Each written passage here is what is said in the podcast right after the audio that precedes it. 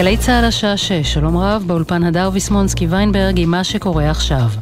יושב ראש לשכת עורכי הדין אבי חימי מתפטר מתפקידו. זאת לאחר שאתמול פורסם בחדשות 13 כי ביצע לכאורה מעשה מגונה בפני מועמדת לשיפוט. מדווח כתבנו לענייני משפט אביתר ברון. חימי בוחר להתפטר יממה לפני תחילת כנס החורף של לשכת עורכי הדין באילת. הערב היה אמור להשתתף בטקס הסמכת עורכי הדין בבנייני האומה. הוא בחר לבטל את השתתפותו בעקבות הפרסומים. נשיאת בית המשפט העליון אסתר חיות אמרה בטקס, צר לי שפרסומים מן היממה האחרונה מעיבים על האווירה החגיגית. מי שיחליף את חימי בראשות הלשכה הוא ממלא מקומו, עורך הדין ליאור שפירא. המועצה הארצית של לשכת עורכי הדין תתכנס בתוך 60 יום ותחליט האם להאריך את כהונתו עד למועד הבחירות ביוני או להקדים את הבחירות. עורך הדין פיני רובין, מבכירי עורכי הדין בישראל, הגיב ביומן הערב עם ירון וילנסקי על הפרשה. נפלתי מהכיסא. חסך הרבה נזק גם לציבור עורכי הדין וגם לו עצמו. בתקופה כזאת של עננה כל כך כבדה שרובצת עלינו, ציבור עורכי הדין, ועליו ראש לשכת עורכי הדין, שר החוץ של ארצות הברית אנטוני בלינקן הבהיר לפני זמן קצר במסיבת עיתונאים בירושלים לסיכום ביקורו באזור הרפורמה המשפטית היא החלטה של ישראל.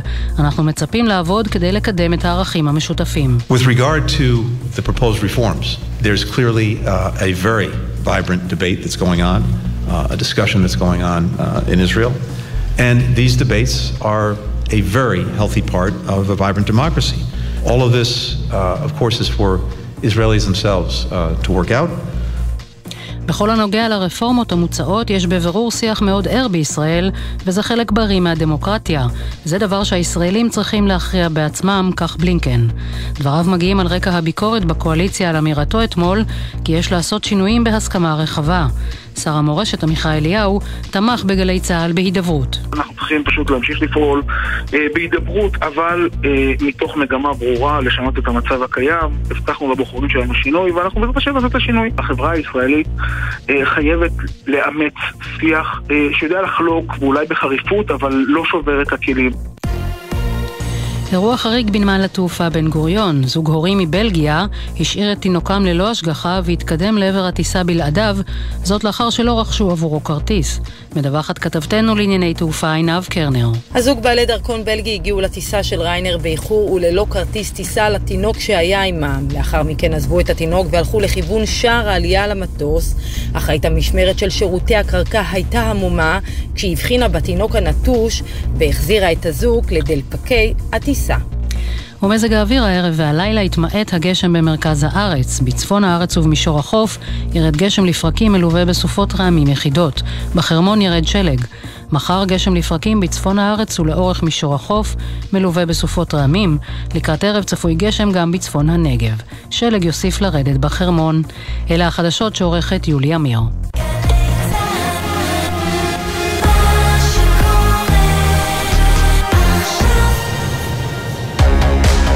עכשיו בגלי צה"ל, עמית תומר.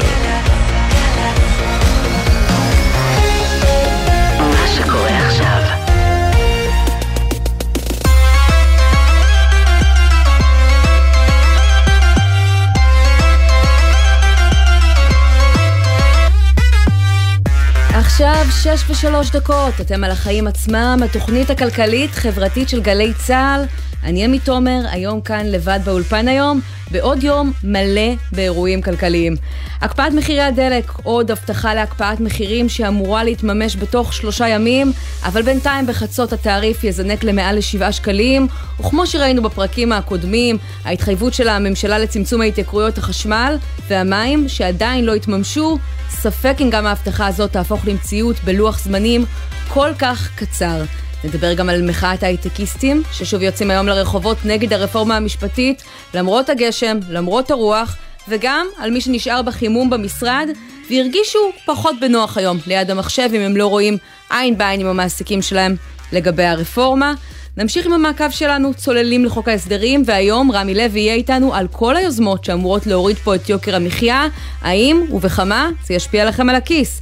וגם מאיה דגן, הטיקטוקרית, ניסתה לצאת לשופינג וגילתה שגם ב-2023, כשנדמה שמודל היופי הפך הרבה יותר רחב, הבגדים עדיין צרים מלהתאים לכל הנשים. נדבר איתה על זה. אבל קודם כל, ולפני הכל, תשמעו את הסיפור המוזר על הצעת החוק שחמקה מתחת לרדאר, כנראה שלא ממש במקרה, ועשויה להשפיע על רבים מהעובדים בישראל. חבר הכנסת שמחה רוטמן מהציונות הדתית מניח אתמול על שולחן הכנסת הצעה תחת הכותרת האנמית תיקון חקיקה להצעת חוק אה, דיני העבודה, אבל מתחתיה מסתתרת פצצה שיכולה לשנות את יחסי הכוחות בשוק העבודה. שביתה, כלי שלא פעם משתמשים בו היום ועדי העובדים הגדולים והחזקים כאיום על מעסיקיהם, תהפוך למוצא אחרון. כיום צריך להכריז על סכסוך עבודה, ואז להמתין שבועיים עד שממש שוברים את הכלים, נוקטים עיצומים או שובתים, כדי לתת צ'אנס להידברות. לפי ההצעה, התקופה הזאת תארך כפליים, חודש, ובמהלכה את המגעים להידברות ינהל מתווך שתמנה הממשלה. וזה לא הסעיף הכי נפיץ. בתקופה שבה יושב ראש ההסתדרות עדיין מביט מן הצד על הקרב על הרפורמה המשפטית, שהפך למלחמה של חלקים רבים מהמגזר העסקי, ההצעה הזאת מבקשת למנוע ממנו את הסמכות להתערב. על מחאות שאינן קשורות להתנהלות מול המעסיק הישיר בחברה, עובדים לא יוכלו לשפוט בכלל, לפי הצעתו של רוטמן. מה שמעלה את השאלה אם הסיפור הזה הוא ביסודו בכלל כלכלי, או בעיקר פוליטי. ויש כאן גם מכנה משותף הדוק לאותה רפורמה. שוב, הממשלה, בסופו של דבר, מבקשת לקבל באמצעות הצעת החוק הזאת, אם תעבור, אם תתממש, עוד כוח לידיה.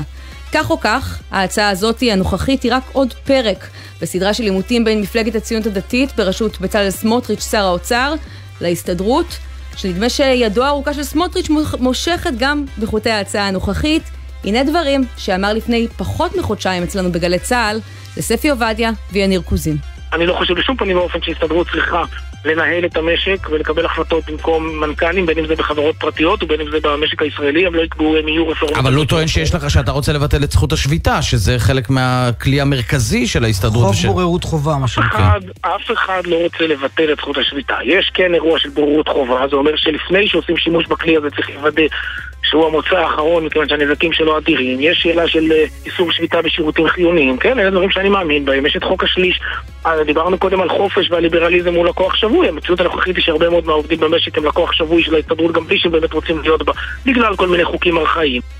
אז כמו שאתם יכולים לשמוע, אמנם את ההצעה הגיש פיזית רוטמן, אבל סמוטריץ' הביע את אותם הכוונות כבר אה, שבועות ארוכים אה, קודם לכן, ובהסתדרות, גם בגלל זה מאוד לא רצו לראות אותו בתפקיד ואיימו שזה יהיה סדין אדום. אבל בינתיים הדיונים על הסכם השכר נפתחו במבטים חשדניים בין הצדדים, אבל גם בחיוך, לפחות לעדשת המצלמה. האם זה מה שיגרום להסתדרות לשבור את הכלים כל עוד אפשר? בואו נגיד שלום לרועי יעקב, ממלא מקום יושב ראש ההסתדרות. ערב טוב. ערב טוב עמית, ערב טוב למאזינים. אז תגובתכם ליוזמה הזאת של אה, חבר הכנסת שמחה רוטמן? טוב, ראשית אני באמת רוצה להרגיע מכאן קודם כל את uh, העובדים במדינת ישראל ואת ארגוני העובדים uh, לגבי הצעת חוק הקיצונית הזו של חבר הכנסת רוטמן, uh, שאני מכבד אותו כחבר כנסת, אבל uh, הצעת חוק הזו היא בעצם הצעת חוק ממוחזרת. הצעת חוק uh, כמעט זהה להצעת חוק הזו עלתה בעבר על ידי חבר הכנסת מתן כהנא.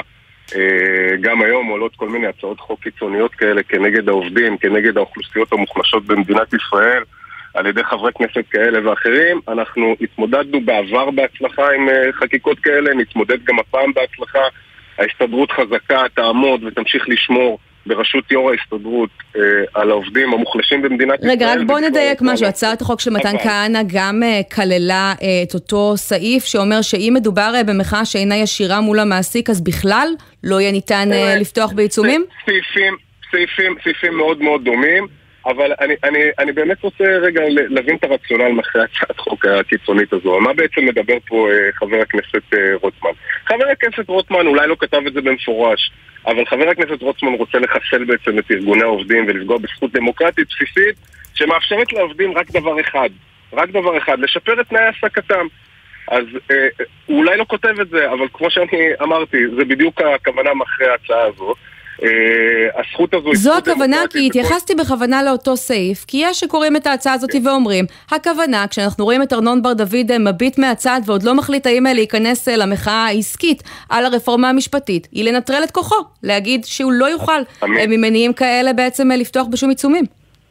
עמית, יו"ר ההסתדרות ארנון בר דוד מיום כניסתו לתפקיד מגלה אחריות באמת, ואומץ רב אה, כלפי הכלכלה הישראלית. הדוגמה לכך היא התקופה הקשה אולי שהמדינה הזו עברה, אולי הקשה ביותר. זו התקופ, תקופת הקורונה שבה גילה יו"ר ההסתדרות אחריות ועם הסכמי הקורונה הצלחנו לחלץ את המשק מהמשבר אולי הגדול ביותר שידעה המדינה הזו. עכשיו, אני חייב להגיד משהו על הכלי הזה, כלי השביתה. את יודעת מתי בפעם האחרונה הייתה שביתה כללית במשק? לפני יותר מעשור. על מה הייתה השביתה? על העסקת עובדי קבלן, האוכלוסיות המוחלשות ביותר. לא, היו ניסיונות, צריך להגיד, בשנים האחרונות, חלקם גם בית הדין אה, לעבודה אה, מנע. אני מסכימה איתך שבתקופתו נכון, של יושב ראש נכון. ההסתדרות הנוכחי, ארנון בר דוד, עדיין לא ראינו שביתה אה, כללית במשק. ראינו באמת מדיניות אחראית. אבל השאלה לא היא, האם המדיניות האחראית הזאת לא גורמת לצד השני להגיד, אז אפשר, אנחנו לא מפחדים, והנה הדיבורים על בוררות חובה כבר הופכים למעשים. אז אני אומר לך, אני אומר לך שהצד השני שאת מדברת אליו, לא, לצערי הרב לא רק חברי כנסת, אנחנו יודעים מי עומד גם אחרי החקיקות האלה. מי? אה, היה איזה תחקיר אה, לפני כמה זמן על איזשהו פורום שמקבל תרומות אה, מחו"ל ומנסה להשפיע פה כמעט על כל דבר שזז במדינת ישראל. אתה מתייחס לפורום קהלת. חד וחלק. אה, אבל אני באמת רוצה להגיד לך, תראי, אנחנו, הסיבה שיו"ר ההסתדרות מתנהג באחריות כזו היא סיבה פשוטה. אה, אתם שמעתם את אה, יו"ר ההסתדרות לא פעם אומר משפט שאני קונה אותו כל פעם מחדש. הוא אומר שפעם הוא וההסתדרות ידעו להפוך שולחנות והיום אנחנו יושבים סביב שולחנות.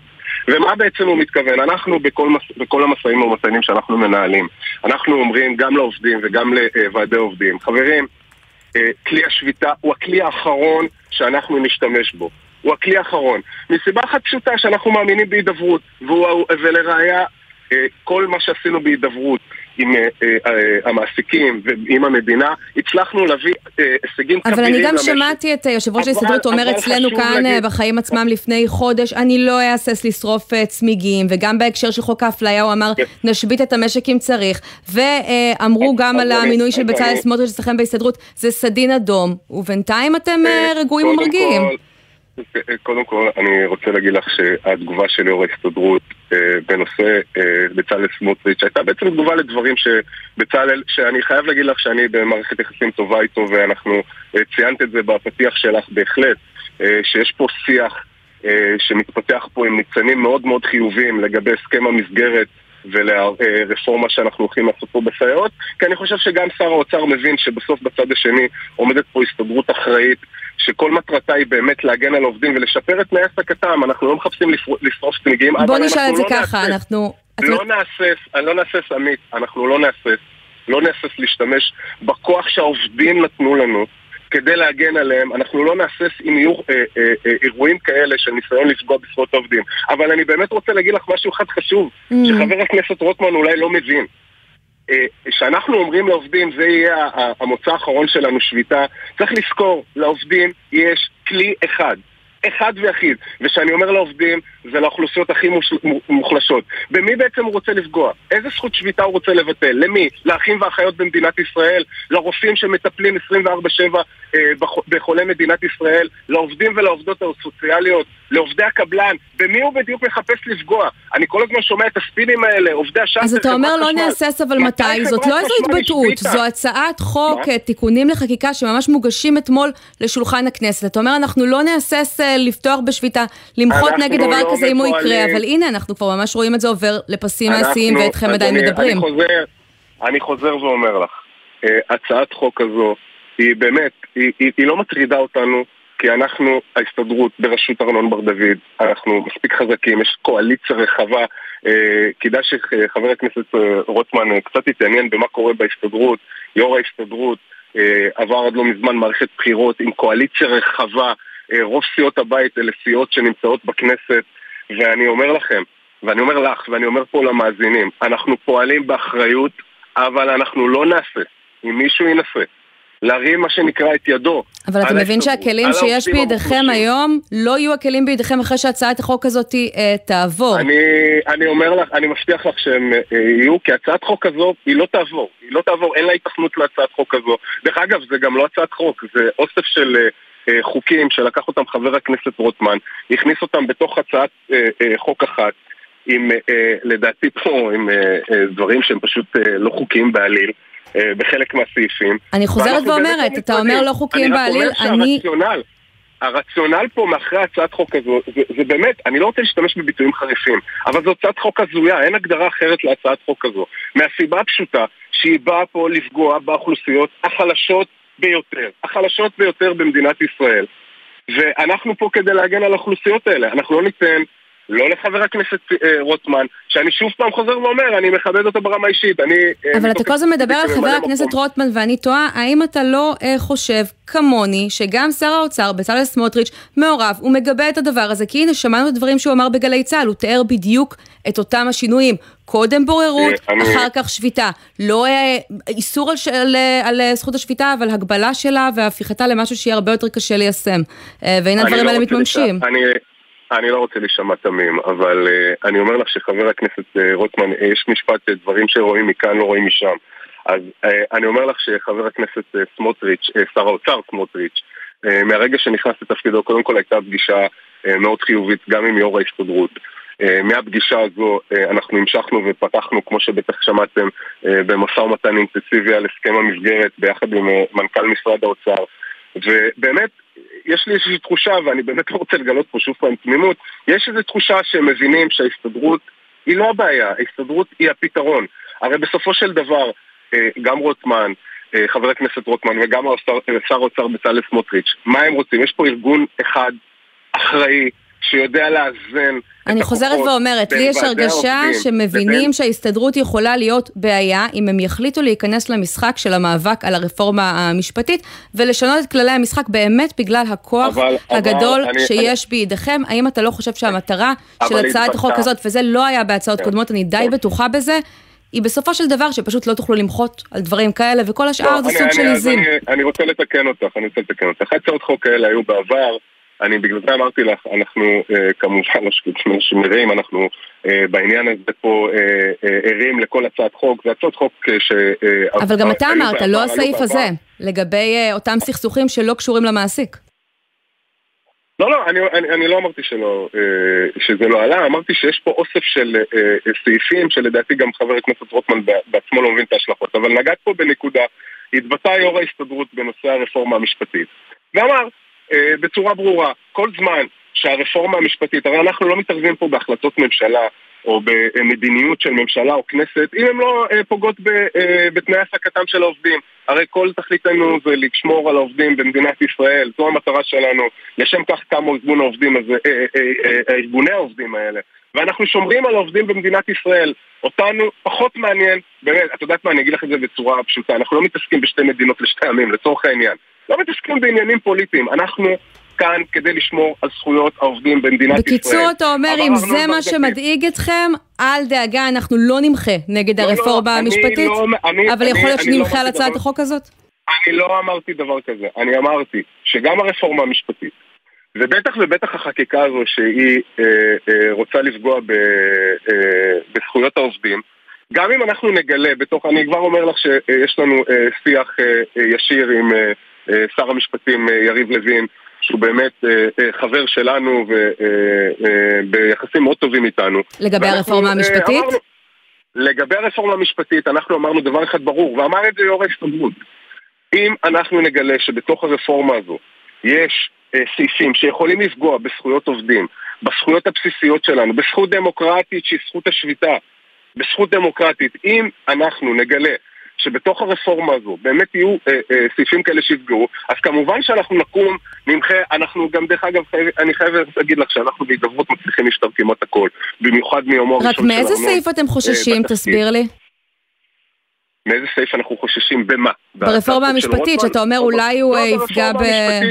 ברפורמה המשפטית- אני, אה, אנחנו בוחנים, אה, אנחנו קיבלנו אה, היועץ המשפטי של ההסתדרות וגם יו"ר ההסתדרות, קיבלנו את הרפורמה לידינו, אנחנו מקיימים עכשיו דיונים כדי להבין את ההשלכות אה, של הרפורמה הזו, אם יהיו השלכות כאלה, אה, במיוחד על בתי הדין לעבודה, ששם אה, זה עיקר התנהלותנו, ואני אומר לך כאן, אם Mhm. אנחנו נגלה שאין שום פגיעה ושום שינוי בסטטוס קוו שיש פה בין המערכת היחסים, שאני אומר לך שהיא מערכת יחסים בריאה, היום יש מערכת יחסים טובה בין ארגוני העובדים לבין המעסיקים, לבין, לבין המדינה, וחבל מאוד שיש פה חברי כנסת שמנסים להיכנס באמצע ולהרוס את זה, אבל אני אומר לך שאם אנחנו אה, אה, נגלה שבאמת אה, אין פה דברים שנוגעים בנו, אנחנו לא מתעסקים בעניינים פוליטיים. אה, אנחנו לא מתעסקים במינוי שופט כזה או אחר. כלומר, לא תמכו על פגיעה בדמוקרטיה, לא תמכו גם על פגיעה כלכלית כמו בדירוג האשראי. לא נמחה על העניינים האלה, אנחנו פה כדי להגן על העובדים ועל זכויות העובדים. אם תהיה פגיעה בזכויות העובדים או בבתי דין לעבודה, אנחנו נדע איך לפעול, אנחנו תאמיני לי שכולם מכירים את כוחה של ההסתדרות, אולי יכול להיות שבגלל זה מנסים להגביל את הכוח הזה, אבל זו תהיה פגיעה ישירה אה, אה, בעובדים המוחלשים ביותר, אנחנו נדע לפעול. אנחנו מעדיפים תמיד את ההידברות לפני כל צעד קיצוני כזה או אחר, אבל אנחנו גם לא מהססים, כי אמר את זה, אמרתי את זה גם את בדברייך, שאמר את זה ארנון בר דוד, כשאני אצטרך, וזה יהיה המוצא האחרון, לפעול, אנחנו יודעים לפעול, אנחנו יודעים לצאת לרחובות, אני מאמין שאף אחד לא רוצה שאנחנו נגיע לשם, אז אני מציע באמת גם לא לנסות אותנו בעניין הזה, כי עד עכשיו זה עובד יפה מאוד, בהידברות אנחנו מביאים הרבה מאוד הישגים. אה, אנחנו ויו"ר ההסתדרות, okay. אוקיי. אמר את זה שר האוצר אתמול לבמה, רק, רק מילה אחרונה. כן, אמר את זה, אחריות שגילה יו"ר ההסתדרות ארנון בר דוד, היא בין אולי, זה אולי לדעתי הדבר המרכזי שהביא לכך שהמדינה הזו יצאה מהכאוס שהיא הייתה בה כן. ומהגירעון הכלכלי שהיינו בקורונה. רועי יעקב. אז אני מפה ולאחרונה רק רוצה אה, לעשות, לסיום רוצה פה להרגיע את העובדים, להרגיע את ארגוני העובדים, אנחנו מספיק חזקים, נדע להתמודד עם זה. והכל יהיה בסדר. אנחנו נמשיך לעקוב אחרי הסיפור הזה. רועי יעקב, ממלא מקום אה, יושב ראש ההסתדרות, תודה רבה ששוחחת איתנו. תודה וערב טוב, תודה רבה. עכשיו אנחנו למחירי הדלק שיזנקו היום בחצות למעל ל-7 שקלים, אבל לזמן קצר, כי בדקה ה-90, שוב, פחות מיממה לפני כניסת שינוי התעריף, שר האוצר סמוטריץ' מודיע שמס הבלו יופחת, ככה שההתייקרות תסובסד. אז מתי זה יקרה? בסביבת שר האוצר אומרים, זה אמור לקחת ימים. ובכל זאת יש פרוצדורה שצריך לעבור בדרך, ואנחנו רוצים להגיד שלום למי שמכירה אותה היטב, שרת האנרגיה לשעבר וחברת הכנסת כיום יש עתיד, קארין אלהרר, שלום. שלום, ערב טוב. קודם כל תגובתך על ההחלטה הזאת. טוב, אני מאוד שמחה ששר האוצר של היום ממשיך את מה שעשינו בממשלה הקודמת. אה, מחיר הדלק באמת עולה עולמית. אולי גם אה, סוף סוף הוא למד שהממשלה לא אחראית באמת על מחיר הדלק העולמי. מה שהיא יכולה לעשות זה באמת להפחית את אה, מס הבלו, ובדרך הזאת להקל על אזרחי מדינת ישראל. אבל הממשלה הנוכחית אמרה משהו שאתם אה, לא אמרתם, היא אמרה, אנחנו נקפיא את התעריפים. עכשיו, לא עבר מספיק זמן ולא עברו מספיק ההתייקרויות כדי לראות אותם אה, במבחן התוצאה, אבל אה, לא מדובר, אם אנחנו לפחות שופטים את המילים, על איזושהי הורדה בודדת, אלא על ממש מה, הם הולכים לשמור בכל חודש על אותו התעריף? זה ריאלי לדעתך? תראי, בוודאי שזה לא ריאלי, גם האמירות שלהם על הקפאה של המשכנתאות, של המים, של החשמל. כל הדברים האלה הם אה, סיסמאות, אמרנו את זה בעבר. עכשיו, לצערי, אזרחי מדינת ישראל רואים בעצמם שהם הבטיחו להבטיח, אבל לא הבטיחו לקיים. צריך לומר בהגינות, את מחירי החשמל, אה, ההתייקרות, הם מתכוונים לצמצם, אה, מחירי המים גם, מה שאתם לא עשיתם. בכיוון. תראי, קודם כל, בתקופתי לא הייתה עלייה כזו במחיר המים, והייתה תקופה אפילו של ירידה, אם כבר אנחנו מדייקים בעובדות. לגבי מחיר החשמל, אה, לגבי מחיר החשמל, יש, אה, אנחנו הורדנו את כל המרכיב של הבלו על הפחם, שזו הייתה העלייה המשמעותית ביותר. פרסנו את החוב. עשינו כל דבר שהיה באפשרותנו כדי לצמצם את גובה העלייה. כן, הממשלה הנוכחית לפחות לא מבטיחה לא עוד אה, מקורות תקציביים, עוד uh, הפחתה. כרגע אנחנו עדיין לא רואים אותה uh, מקיימת. מה שמוביל אותי לשאלה, מה הסיכוי להערכתך שההבטחה של סמוטריץ' עכשיו, להקפיא את מחיר הדלק, להחזיר את ההפחתה במס הבלו, תקרה באמת תוך uh, ימים? זה כל כך פשוט? תראי, זה צריך לעבור uh, חישובים במשרד האנרגיה. צריך למצוא מקור תקציבי שלא הבנתי מאיפה הוא מביא, מעבר למס אה, הבלו. מס הבלו זה בעצם משהו שהמדינה אה, לא מכניסה לכיס. זה יותר קל. אם רוצים באמת להקפיא אה, ולא להתעסק בחישובים לעתיד, צריך להראות מקור תקציבי, כי צריך להכניס יד לכיס כדי להוציא כסף על הדבר הזה.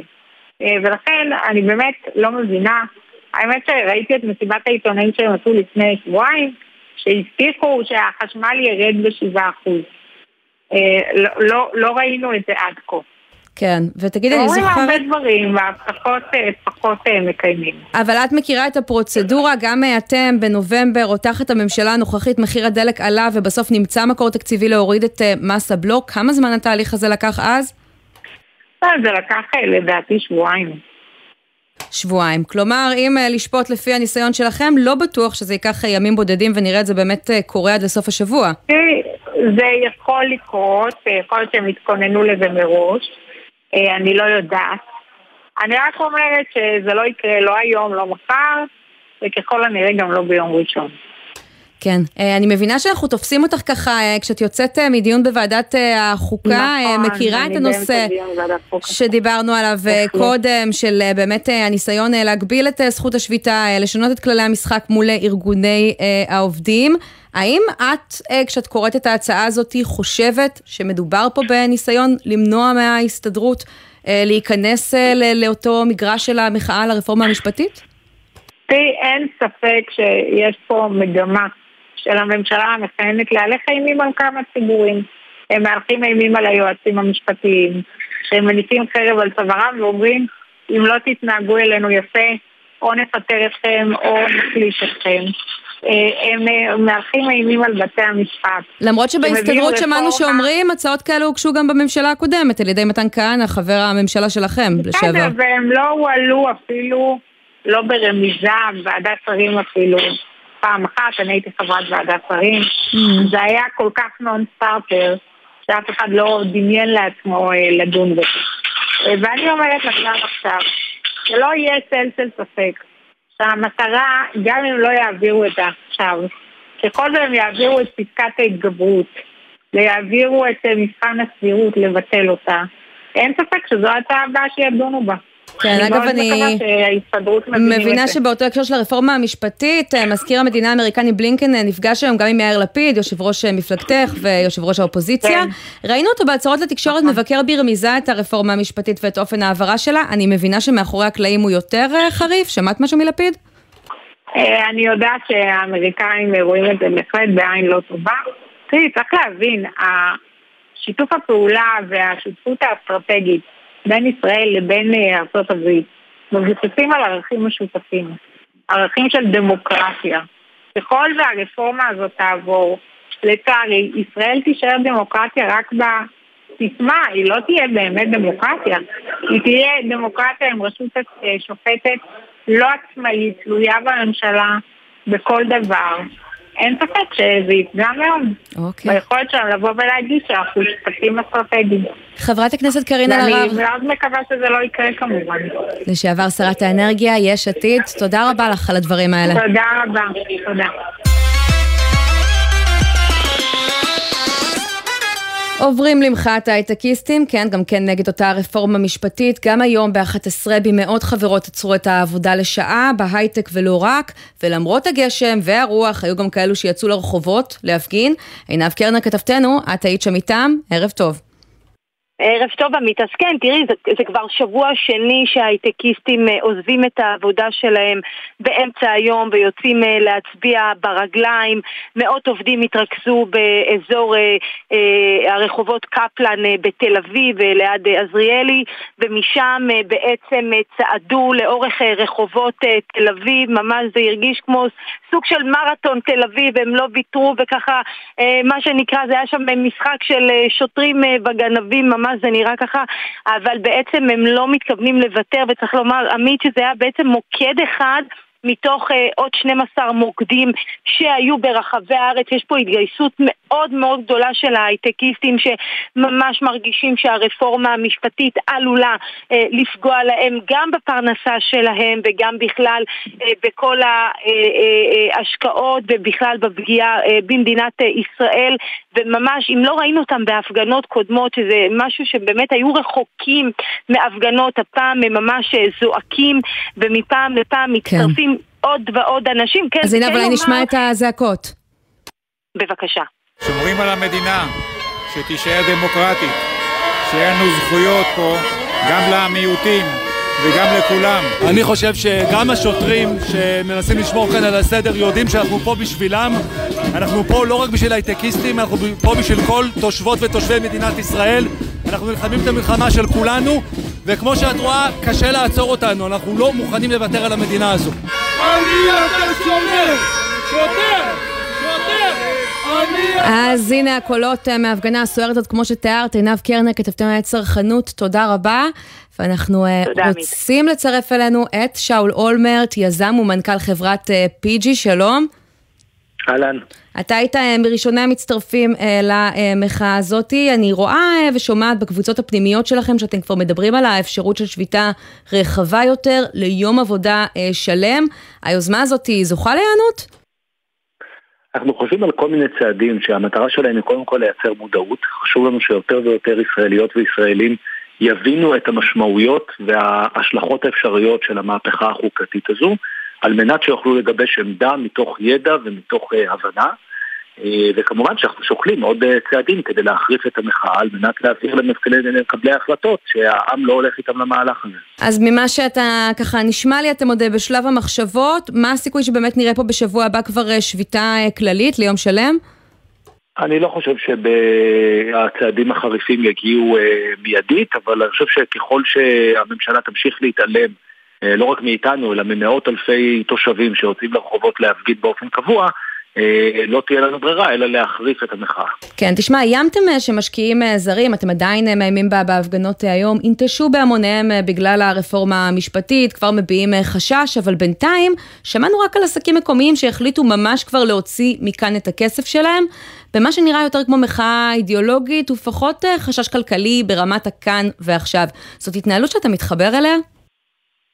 הלוואי וזה היה המצב. אנחנו רואים אה, דברים אחרים. קודם כל אנחנו רואים הרבה מאוד מקרים של אה, השקעות שנעצרות. לא תמיד זה במוצהר, לא תמיד משקיע זר אומר אה, החלטתי לא להשקיע בישראל.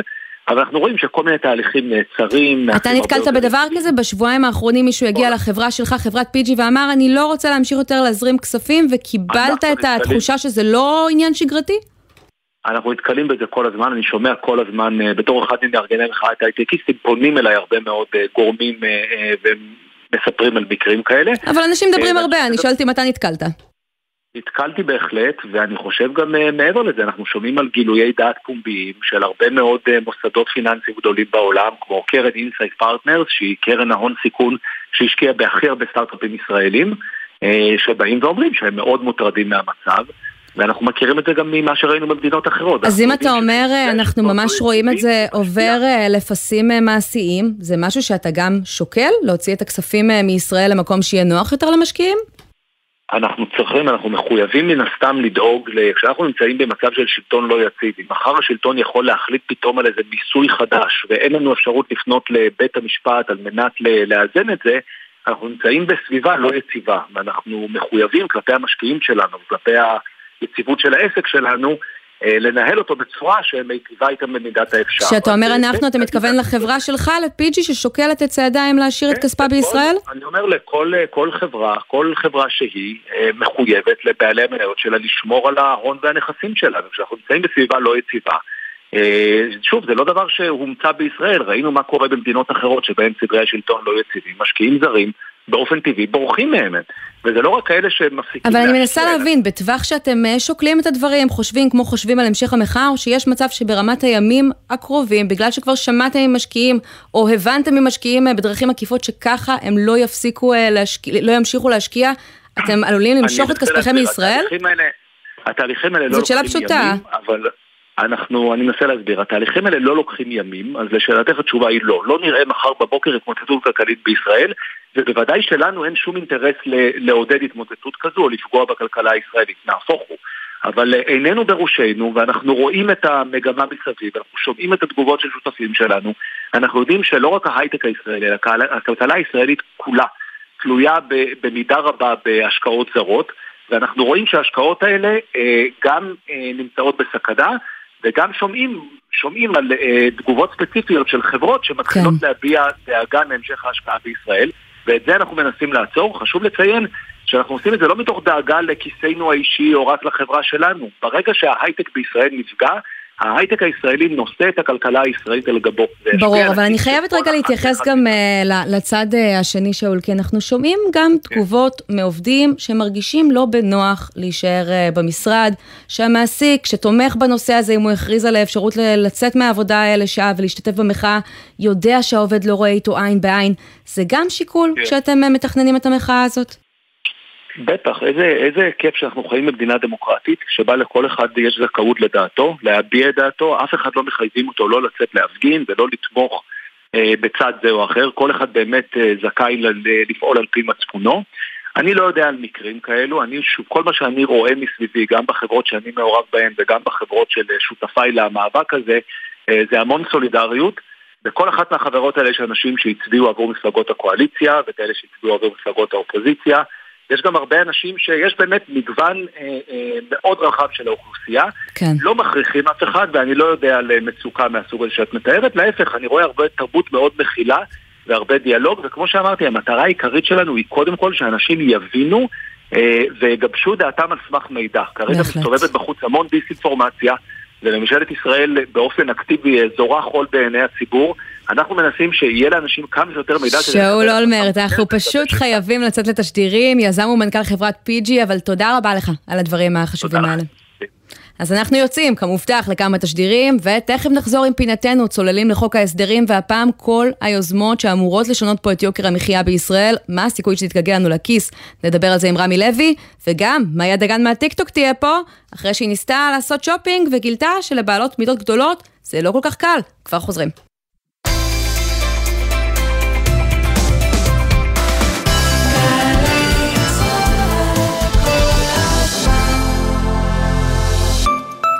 א', סטופ. פ'. פרו. בפרו החלו חסימות דרכים ומהומות בעקבות המצב הפוליטי. מזל שאתם יכולים לקבל הנחיות ממשרד החוץ ישירות לנייד ביישומון טראביל. טסים בקרוב? הורידו את יישומון טראביל ותיהנו מכל המידע לפני הטיול ובמהלכו. אזהרות מסע, הודעות דחופות ממשרד החוץ, מקום למסמכים ואפילו חיוג מהיר למקרי חירום. בפרו ובעוד 187 מדינות. טראביל, דואגים לך שם בחוץ. אתם רוצים שילדיכם יגיעו הכי גבוה שאפשר? לומדים באחד מבתי הספר של חיל האוויר, רוכשים תעודת בגרות איכותית לצד הכשרה טכנולוגית מתקדמת ושפע הטבות, כולל אפשרות להמשך לימודים על-תיכוניים בתמיכת חיל האוויר, ומתגייסים לשירות משמעותי בחיל האוויר. אתם מוזמנים ליום הפתוח ביום רביעי, 1 בפברואר, בבתי הספר של חיל האוויר ברחבי ארצנו. מיועד לבוגרי כיתות ח' וט'. עוד פרטים חפשו לימודים לימודים עם חיל האוויר. המסלול הטכנולוגי של חיל האוויר, מסלול ההמראה שלך. זה קורה עכשיו במוזה, מוזיאון ארץ ישראל תל אביב, עדות מקומית, התערוכה לצילום עיתונות עולמי וישראלי, עדות מקומית, במוזה, מוזיאון ארץ ישראל תל אביב. רופין, אתם רוצים להגיע גבוה? אנחנו מציעים לכם להגיע ליום הפתוח ברופין. להגיע גבוה יום שישי, שלושה בפברואר, תשע וחצי, במרכז האקדמי רופין. רופין, להגיע גבוה תושבי הנגב צריכים לנסוע מרחקים בשביל טיפול רפואי, ממתינים זמנים ממושכים לאוטובוס או סובלים מבעיות קליטה בנייד? בשלישי, 21 בפברואר, יהיה בסדר מגיעה לעזור לכם, בשידור מיוחד מרמת הנגב. יש לכם בעיה? כתבו לנו בעמוד הפייסבוק יהיה בסדר בגל"צ או בדואר האלקטרוני אוקיי, כרוכית glsed.co.il. בסדר. עכשיו בגלי צה"ל, עמית תומר עם החיים עצמם. חזרנו, כמו בכל יום השבוע, אנחנו למעקב שלנו צוללים לחוק ההסדרים. יותר מ-200 עמודים יש בטיוטה אה, שמשרד אה, האוצר ככה מפיץ אה, לוועדת הכספים, ובה מהלכים שמשפיעים על החיים של כל אחד מאיתנו ועל מגוון תחומי החיים, והיום אנחנו רוצים לדבר על יוקר המחיה. שמענו על הגבלות לחברות המזון הגדולות שרוצים לקדם, בראשן היבואניות הגדולות, לא לעבוד עם מספר יצרנים גדולים, להכניס להסכמים שלהם עם אותם יצרנים בינלאומיים. לאומיים אה, סעיף שיאפשר גם יבוא אה, מקביל, אבל הקמעונאים, רשתות המזון, עוד חוליה בשרשרת, מקבלות דווקא סוכריה במסגרת חוק ההסדרים. הן יוכלו לפתוח סניפים. אה, נוספים בלי לקבל את ה... בלי לחכות, סליחה, לאישורים הרגולטוריים שנדרשים היום מרשות התחרות, אם הם רק רק, וזה לא כל כך רק במציאות של ימינו, ייתנו מגוון מספיק רחב על המדף של יצרנים קטנים. מה הסיכוי שזה יקרה ויגביר את התחרות? אנחנו רוצים להגיד שלום בעניין הזה לרמי לוי, אה, מנכ"ל ובעלי רמי לוי, שיווק השקמה, שלום. שלום, ערב טוב עמית. אז רמי, קח אותי קודם כל אל המדף שלך אה, בסופר. כמה אחוזים ממה שאנחנו רואים שם על המדף שייך לאותן יבואניות אה, גדולות, דיפלומט, שסטוביץ', חוגלה קימברלי ואחרות, וכמה זה יצרנים קטנים שלא נחשבים תאגידי ענק? תראי, בוא נגיד לך, למעשה בסופו של דבר, בדרך כלל היצרנים הקטנים מביאים דברים איכותיים ובמחירים הרבה יותר גדולים יחסית מאשר הלידרים של היצרנים הגדולים. למעשה מה שקרה, היה הרבה יותר כוח ליצרנים הגדולים לבוא ולפרסם את המוצרים שלהם ולייצר ביקוש. וברגע שהם מייצרים ביקוש והצרכן דווקא מבקש את המוצרים שלהם, זה בעיה. עכשיו אנחנו מרגישים יותר ויותר שעם הזמן הצרכן מתחיל להיות יותר חכם ויותר פיקח אולי גם זה עקב זה שיש פחות כסף לאנשים, ואז עכשיו הוא בא ובודק את המוצרים על המדף. ואז הוא נתקל גם במותג הפרטי, שבדרך כלל מי שמייצר אותו, את המותג הפרטי, זה יצרנים קטנים, ואז הוא רואה גם מוצרים אחרים של יצרנים קטנים שהם הרבה יותר זולים. אני לא בטוחה אגב שמוצרי המותג הפרטי ייכללו בהצעה הזאת. אתה שומע ש, שכן? כי בסופו של דבר כן אה, מדובר במוצרים שרשת המזון כבר היום אה, במקרים רבים מקדמת, והרעיון זה לתת אה, תמריץ לשים על המדף עוד מתחרים נוספים.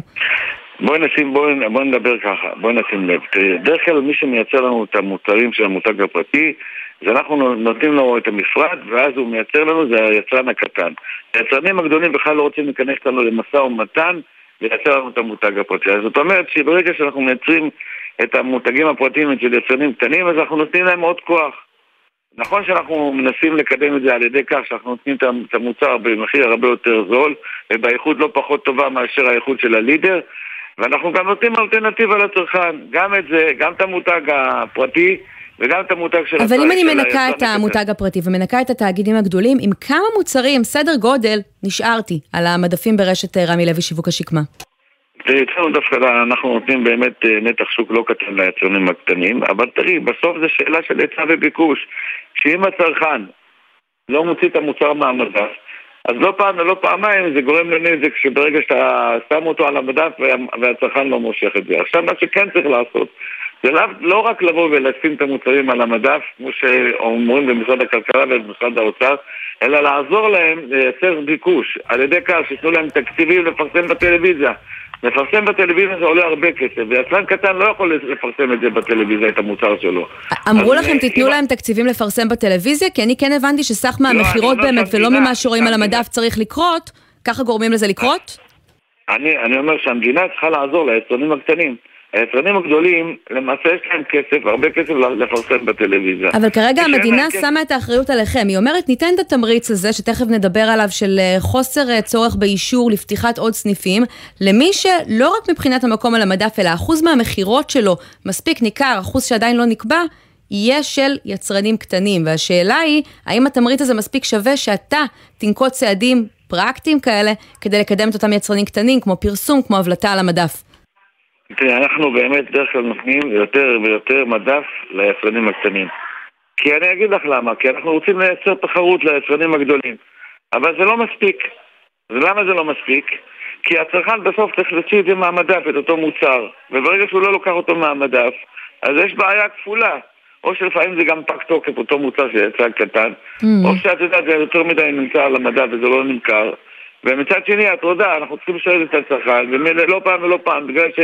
המדף אה, בא על חשבון יצרן גדול שהמוצר שלו הולך, ואנחנו באמת לא נותנים לו את המדף, אז זה יותר קשה למלות את המדף, כי אתה יודע, אתה עובד קודם צריך לבוא ולמלות, כי המדף שלו קטן. כן, אז אתה אומר אולי זה לא כל כך ריאלי, אולי הדבר הזה בפועל לא יקרה? לא ישתמשו בתמריץ הזה הרשתות? אה, אני לא יודע, אנחנו רוצים לפתוח אה, חנויות כדי לייצר תחרות באופן עקרוני ולהוזיל את הסל בכל אזור שאנחנו לא נמצאים, אפילו אם באזור שאנחנו נמצאים, מדבר בשם הרשת שלי, לבוא ולייצר אותה תחרות, וברגע שאנחנו פותחים עוד חנות, אנחנו מייצרים תחרות, וההפך, זה רק אה, מוזיל את הסל. אבל מה אתה אומר אה, למבקרים שאומרים מהצד השני, זה נותן כוח גדול מדי לרשתות, כי בסופו של דבר ככה, הם אולי יציעו איזושהי תחרות על המדף, אבל הם יוכלו לשלוט אה, בעיר באופן בלעדי, מבחינת פתיחת סניפים ללא הגבלה. ואז לצרכנים לא תהיה אלטרנטיבה אחרת, ובסוף מי שקובע את המחיר הסופי לצרכן זה אתם. יש תחרות במדינת ישראל, ואנחנו מייצרים תחרות ומחוללים את התחרות בצורה מאוד מאוד מסיבית. אני מדבר בשם הרשת שלנו. מצד שני, שתביני, היום זה לא פשוט, יש גם את האינטרנט. שאם מישהו ימכור יותר מדי יקר, אנשים לא יקנו ממנו, כי אפשר לקנות באינטרנט את אותו מוצרים, mm. ואת יודעת, ותמיד באינטרנט, אצלנו בכל אופן, הסל הוא זול, ו... ו... ומי שימכור יקר, לא יקנו, יעשו הזמן באינטרנט, או שיקנו אצל מתחרה שהוא לא באותו אזור, אלא יצטרכו לנסוע עוד שתי דקות או שלוש דקות. אבל אני כן. אומר, בסופו של דבר, כדי לעזור ליצרן הקטן, וצריך לעזור לו, אולי המדינה צריכה לבוא יותר לעודד את הצרכנים לקנות את המוצרים של, של היצרנים הקטנים, הקטנים על ידי כך ש... תיתן תקציב לפרסום בטלוויזיה וכל מיני כן. דברים כאלה. ש... הצעה בהחלט אה, מעניינת. אני רוצה להספיק רמי לגעת איתך לסיום בעוד עניין אה, אחד, וזה הנושא של הרפורמה לחקלאות. עוד סעיף שאותי הפתיע באופן אישי בחוק ההסדרים, זה ביטול תקנות הגנת הצומח בתוך 120 אה, ימים. זה מהלך שהממשלה הקודמת כבר דיברה עליו, אבל ראש הממשלה נתניהו אמר בקמפיין הבחירות שלו שהוא מתכוון לעצור, וגם בהסכמים הקואליציוניים הם אומרים, לא נקדם את זה עד שלא יכירו בחקלאות כערך אה, ציוני ויבנו את הרפורמה הזאת אה, אחרת. עכשיו אתה כידוע אחד מתומכי המהלך של הסרת אה, חסמי היבוא על פירות וירקות, אבל אני תוהה אם אתה מבין ככה בתוך, בתור איש ליכוד ששמע הבטחות בחירות אחרות, מה קורה פה? תראי בואי אני אגיד לך, למעשה חייבים במדינת ישראל לחזק את החקלאות ולחזק את החקלאים. ומי שצריך לחזק את החקלאות ואת החקלאים זה המדינה. היום למעשה, לא פעם ולא פעמיים, מטילים מכסים על מוצרים שבקושי מגדלים אותו פה בארץ. ו- אה, ואז יש מכס גבוה, וברגע שיש מכס גבוה ואין אין את המוצר, או שהמוצר נמכר יקר מאוד, או שאת לא רואה אותו על המדף, לא פעם ולא פעמיים. אני חושב שקודם כל צריכים לעזור לחקלאים, על ידי כך להוזיל להם את מחירי עצומות של הגידול שלהם על ידי כך שייתנו להם מים במחיר אפסי, את ה... יורידו להם מכסים על עובדים שלמעשה עובד היום פה בארץ מרוויח 3,000 דולר לעומת עובד ו... ואתה מאמין שזה יקרה כבר בחודשים הקרובים לפני שנראה את תקנות הגנת הצומח מבוטלות אם אכן חוק ההסדרים יעבור במתכונת הזאת? אני לא שמעתי בדיוק מה שאלת אותי, אז אני, כי המשכתי להגיד לך את מה שאני חושב. אני חושב שקודם כל באמת מה שצריכה המדינה לעשות, לעזור לחקלאים ולעזור להם על ידי כך של להוריד להם את התשומות של הגידול בצורה מסיבית ומצד שני לפתוח את השוק בצורה מאוד מאוד מסיבית שיהיה תחרות ולבוא לחקלאי ולהגיד לו, תשמע הנה אנחנו עוזרים לך, מסבסדים את מה שצריך לסבסד אבל אתה צריך לייצר כמויות גדולות שההיצע יהיה גדול יחסית לביקוש כי מה קורה היום? היום ההיצע הרבה יותר קטן אה, יחסית לביקוש. בהחלט, ואז המחירים גבוהים גבוהים, ואנחנו מרגישים את זה היטב. המבחן יהיה אם אחרי שהחסמים יוסרו, אם זה יקרה, המחיר לצרכן אה, ירד, ואני יודעת, רמי, שאתה אה, מאמין שכן וגם תנסה לפעול לכך. אנחנו חייבים לסיים, אבל תודה רבה שדיברת איתנו. תודה, תודה רבה, תודה רבה, עמית, וערב טוב לכולם. ערב טוב. עניין אחר אה, לגמרי עכשיו, גל הטרור שראינו כאן בסוף השבוע. שני המחבלים שהיו מעורבים באירועים המזעזעים הגיעו ממזרח ירושלים, מה שמחזיר אותנו לשאלת המדיניות של ישראל באזור, ועליה אנחנו רוצים לדבר ועל איך מתפתחים אותם סממנים לאומיים עם אה, מוחמד אווידה, מומחה ויועץ לענייני מזרח ירושלים. ערב טוב. ערב טוב גם לך. קודם כל נפתח ונגיד, ואני בטוחה שאתה תתחבר, מוחמד, אנחנו לא מצדיקים שום התנהגות כזאת, וכל מה שנדבר עליו עכשיו לא קרוב ללהיות תירוץ, ובכל זאת אנחנו מבקשים להבין האם לדעתך על המצב הכלכלי-חברתי שם, יש קשר להתעוררות הלאומנית הזאת.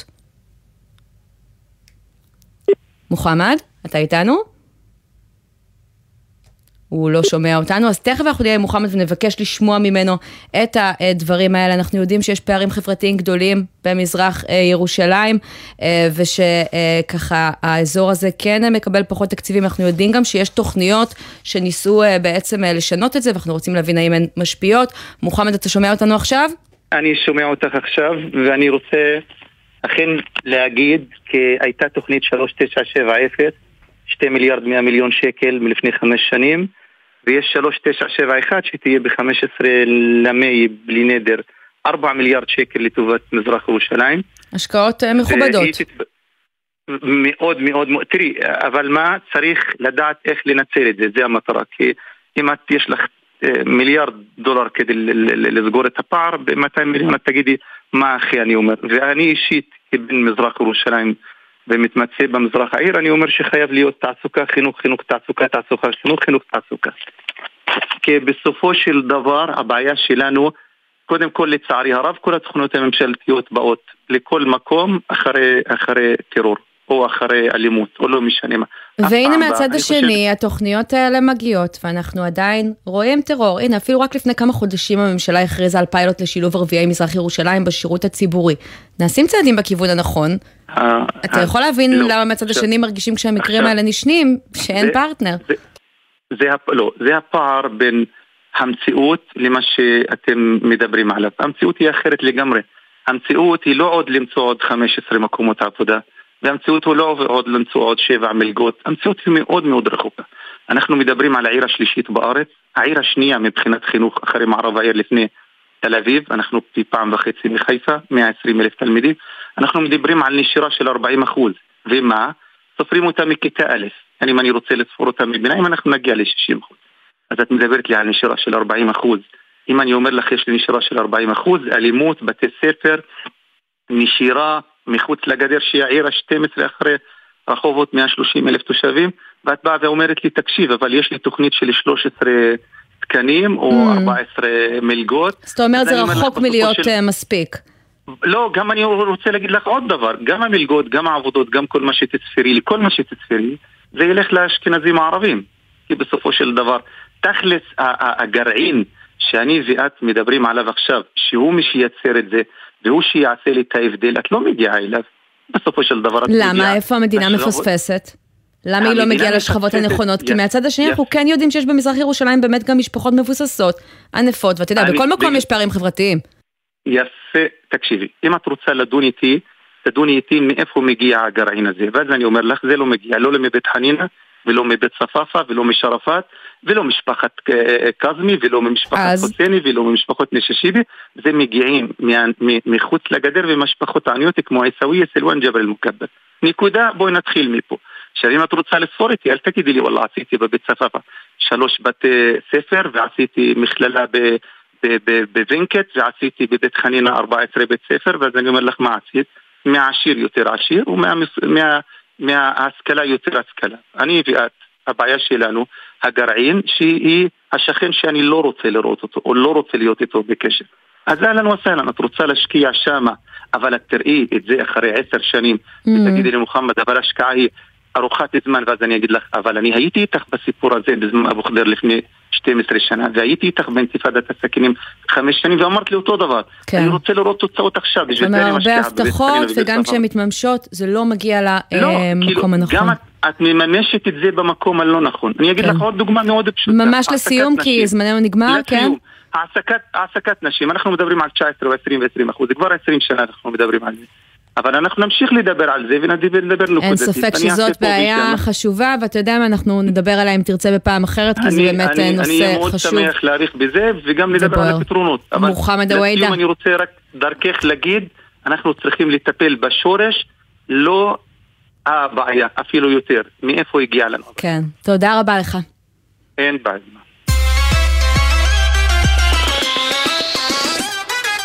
מאיה דגן מהטיקטוק, שלום. שלום. ללא ספק אחד הטייטלים היצירתיים שנתקלתי בהם, וגם הבדיקה שעשית, כן, מאוד. את מנסה לצאת לשופינג ומגלה שזאת לא משימה כל כך פשוטה. אה, לא פשוטה בכלל. שוב, זה לא דבר מפתיע, וזה לא נושא חדש. כל כמה שנים אנחנו רואים את התופעה הזאת של לנסות למצוא אה, בגדים או מכנסיים בפרט למידות גדולות, והמשימה יותר קשה ממה שאנשים חושבים. אז את uh, יצאת uh, לחוות את זה על uh, בשרך, הלכת לקניון, תיעדת סדרת סרטונים של מבחן מאיה דגן, מידה 46, האם יש את זה על המדף? ספרי לנו על הרשתות שביקרת בהן, איפה הופתעת לטובה, איפה ממש לא. אז עד כה פורסמו שני סרטונים, אבל ביקרתי בחמש רשתות שונות. אה, באף אחת מהן לא מצאתי מכנסיים במידה שלי. אמ, זרה, פולנבר, אדיקה, רנואר וקסטרו. התאגידים הגדולים. כשהיה, כן, גם כשהיה את המידה, או לפחות היה רשום על המכנסיים 46, בפועל המציאות היא שזה לא מתאים למידות הגוף שלי, למרות שבכל רשת אה, בחו"ל, אירופאית, זו המידה הנכונה. אה, ושוב, אני לא, לא אשקר שאני לא מופתעת. כן, ותגידי, מדברים על זה הרבה, יש תחושה ששום דבר לא אה, משתנה, והרשתות אומרות מצידן, אנחנו מייצרות מה שכלכלי. את חושבת שזו הסיטואציה? אז יכול להיות שזו הסיטואציה, אני לא מנהלת רשת בגדים ומאוד קשה לי להגיד האם הדבר הזה נכון. מה שאני כן יודעת להגיד זה שיש הרבה מאוד נשים במידות מעל 42 שצריכות מכנסיים. אמ, כלומר, יש ביקוש, יש קליינטיות.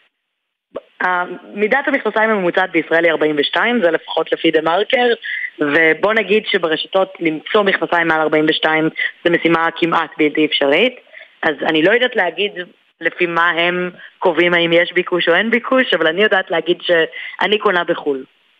בחו"ל, באתרי אינטרנט, יש היצע מידות יותר גדול? את מרגישה שבעולם המגמה הזאת פחות קיימת? חד משמעית. אפשר גם לראות רשתות שבעבר היו מושמצות כמו אברקומבי, על מידות קטנות, על אפליה, על כל מיני דברים מאוד מאוד חמורים, שהיום... באמת שינו את דימוי הגוף, אבל אה, תגידי, אם תיכנסי לאתר של זרה או לאתר של פולנבר, הרשתות שציינת שחלקן אה, רשתות בינלאומיות בעולם, את תמצאי את אותם הבגדים במידה גדולה? כלומר, פשוט לא מביאים אותם לארץ? כי אם יש בגדים, למה לא למכור? אז קשה לי להגיד כמה הדבר הזה הוא מדויק. אני יכולה להגיד שכשאני טסה לחו"ל, אם אני בברלין לצורך העניין, אז גם ברשתות האלה אני כן אצליח למצוא מה ללבוש. אני לא יודעת להגיד מה המדיניות שלהם לגבי יבוא פריטים במידות מסוימות, קשה לי להעיד מה החברות עושות. אני יודעת להגיד ש- שלי באופן אישי קשה למצוא בארץ, לפחות בקניון, אמ, דברים במידה שלי. אני הולכת להיות מעצבנת uh, לסיום. כשהייתי uh, קצת יותר uh, צעירה, הייתי, uh, לא, הייתי מאוד רזה, והרבה פעמים הלכתי uh, ל- ל- ל- לקניונים, לקניות, וגם כן לא מצאתי בגדים במידה שלי, במידה יותר קטנה. מהמידה המינימלית בזמנו, ונטו בגלל גוף, אני גם נמוכה. את חושבת שצריך לטפל גם בזה? חד משמעית, אני חושבת שהסוגיה הזאת של מגוון מידות היא לא רק של בנות שמנות. ברור שבתור בחורה שהיא בחורה מעל המידה הממוצעת, יותר קשה לי למצוא מאשר בחורה רזה, אבל בואי, גם לבנות גבוהות קשה למצוא, גם לבנות עם חזה גדול, חזה קטן.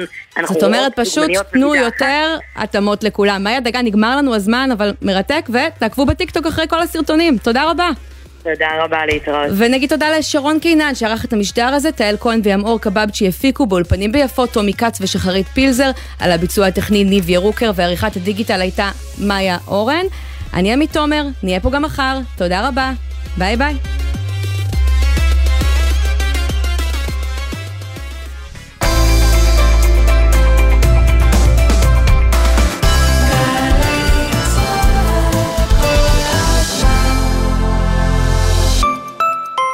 שלום, כאן אנה מאגף השיקום במשרד הביטחון. אז מה חדש אצלנו? המון. במסגרת רפורמת נפש אחת שדרגנו למענכם את האתר שלנו, ומהיום תוכלו להגיש מרשמים, להזמין תרופות, להגיש בקשת החזר הוצאות או לקבוע תור לביקור במחוז. והכל באתר, יעיל וקצר. תוכלו גם לראות במצפן הזכויות את כל הזכויות וההטבות שאתם זכאים להן בקליק אחד. אז חפשו בגוגל, אתר אגף השיקום. אנחנו כאן בשבילכם.